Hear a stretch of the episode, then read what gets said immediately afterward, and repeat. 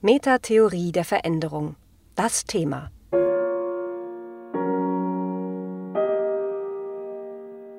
Wie funktioniert Beratung? These 6. Zum Paradox der zwei Auftraggeber.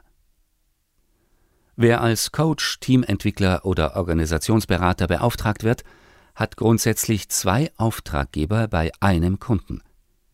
Was ist mit dieser zunächst merkwürdigen Aussage gemeint? Alle Coaches, alle Teams, alle Organisationen, die Beratung suchen, sind in einer Ausgangslage A und wollen zu einem Zielzustand B. Die Ausgangslage A fällt nicht vom Himmel, sondern wird in irgendeiner Weise, oft unbewusst, unbemerkt, implizit, vom Kunden erzeugt. Ein Teil des Kunden, nennen wir ihn AK, ist also für A verantwortlich und mit A auch zufrieden – sonst würde dieser Zustand weder hergestellt worden sein, noch würde er aufrechterhalten werden. Ein anderer Teil, BK des Kunden, ist mit der Ausgangslage A unzufrieden, möchte Veränderung und möchte gern zum Ziel B kommen. Beide Teile AK und BK kommen also zum Berater. Üblicherweise beginnt nun der Teil BK des Kunden zu sprechen und zu formulieren, was er sich von der Beratung erhofft. Der Coachie formuliert seine Ziele, die Teamleiterin das, wo das Team hin soll, die Vorständin das, was sie mit der Organisation anstrebt. Fragt nun der Berater nach dem Status quo, bekommt er meistens Klagen über die Ausgangslage zu hören und somit Selbstvorwürfe gegen den Teil AK des Kunden. Was bedeutet das nun für Coaching, Teamentwicklung und Organisationsberatung? Erstens Kontext Coaching. Ich möchte mich verändern, weil ich einfach zu undiszipliniert bin und ich meine Arbeit nicht schaffe. Der Berater fragt sich, welche Instanz ich im Klienten möchte hier welche andere Instanz mich verändern?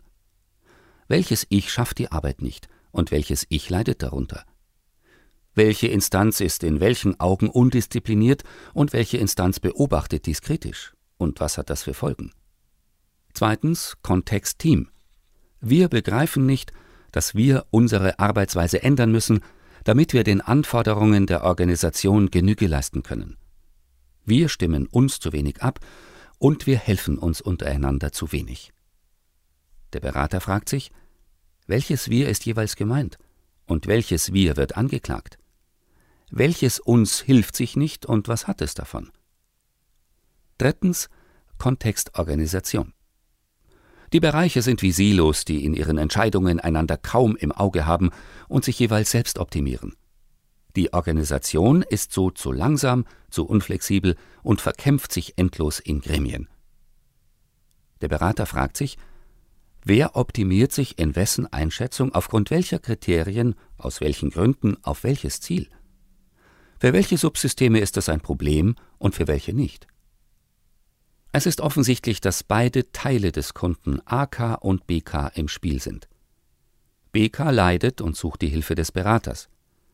AK schweigt und fühlt sich unbehaglich, denn er fürchtet, dass es ihm in der Beratung ans Leder gehen soll.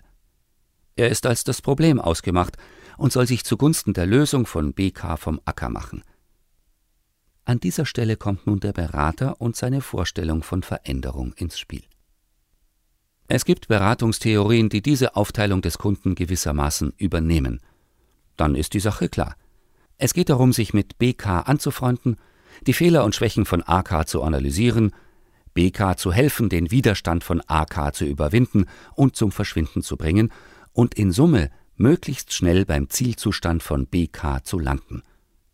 BK und Berater kämpfen dann gemeinsam gegen AK. Wir halten das für ineffizient und langfristig für wenig effektiv. Günstiger scheint es uns, eine Beratungstheorie zu verwenden, die in beiden Teilen des Kunden den Auftraggeber des Beraters erblickt. Schaut man so auf den Kunden, dann ist jeder, der an sich etwas ändern möchte, in Konflikt mit sich selbst. Jede Beratung ist dann eine Beratung innerer Konflikte des Kunden oder Kundensystems zwischen Veränderungs- und Bewahrungsaktivitäten. Daraus folgt unmittelbar, dass der Berater eine neutrale, allparteiliche Haltung in diesem Konflikt einnehmen muss. Er muss sich als Anwalt beider Interessenslagen verstehen. Er braucht das Mandat von AK und von BK. Das hat nun in unterschiedlichen Beratungssettings spezielle Konsequenzen. Im Coaching bedeutet es, dass man zunächst mal den meist unbewussten Prozess, der zum Status quo führt, herausarbeiten muss.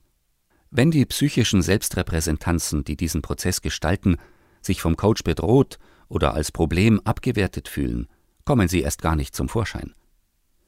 Diese seelischen Prozesse sind meist fragil und leiden ja schon unter der Abwertung des Klienten selbst.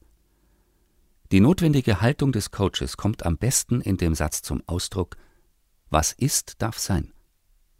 Das achtsame, akzeptierende und geduldige Erforschen des Impliziten ist unabdingbar, um der heimlichen Logik von selbstschädigendem Verhalten näher zu kommen und die Leitbewältigungsfunktion dahinter zu entschlüsseln. Im Teamkontext bedeutet es zum einen, dass die Beziehungsmuster, welche einen dysfunktionalen Effekt haben, ebenfalls mit der Perspektive angeschaut werden müssen, dass sie einem Zweck dienen. Auch wenn das oft gesagt wird, werden auch viele systemisch orientierte Berater schnell zum verlängerten Arm des beauftragenden Teamleiters. Wie viele Teamentwickler kenne ich, die konsequent darauf bestehen, vor einem Workshop mit allen Teammitgliedern gesprochen zu haben? Wie viele verstehen konsequent das Gesamtteam als Auftraggeber? Das ist bisweilen mühsam. Aber wenn nicht alle den Berater als Anwalt ihrer Interessen ansehen, berät man nicht das Team. Im Organisationsentwicklungskontext ist das Gesamtunternehmen der Auftraggeber. Da das Gesamtunternehmen nicht sprechen kann, wird Beratung ganz leicht und ganz schnell zum Optimieren lokaler Rationalitäten. Jeder Bereich hat dann so seine eigenen Berater. Dagegen wäre nichts einzuwenden, wenn alle Berater ihrerseits die Kommunikations- und Entscheidungsmuster der Gesamtorganisation im Blick haben oder in den Blick bekommen wollen. Dazu brauchen Sie eine Heuristik, die es erlaubt, diese Muster zu beschreiben, Erklärungen anzufertigen, die vermeintliche Irrationalitäten deuten und auf Dysfunktionalitäten hinzuweisen. Jedes Denken in den Kategorien richtig falsch oder eine Orientierung an einem vermeintlich guten Organisationsmodell drängt die Seiten, die sich nicht darin wiederfinden, in den Untergrund.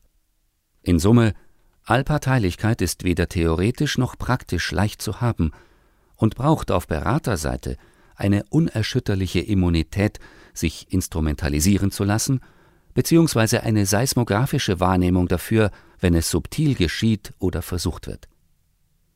Die Akzeptanz aller Kräfte beim Klienten braucht auch eine Akzeptanz aller Kräfte in einem selbst, und das muss erarbeitet sein. Zum Paradox der zwei Auftraggeber. Ein Text von Klaus Eidenschink, gelesen von Friedrich Schloffer. Das war Metatheorie der Veränderung. Das Thema. Mehr dazu unter www.metatheorie-der-veränderung.info.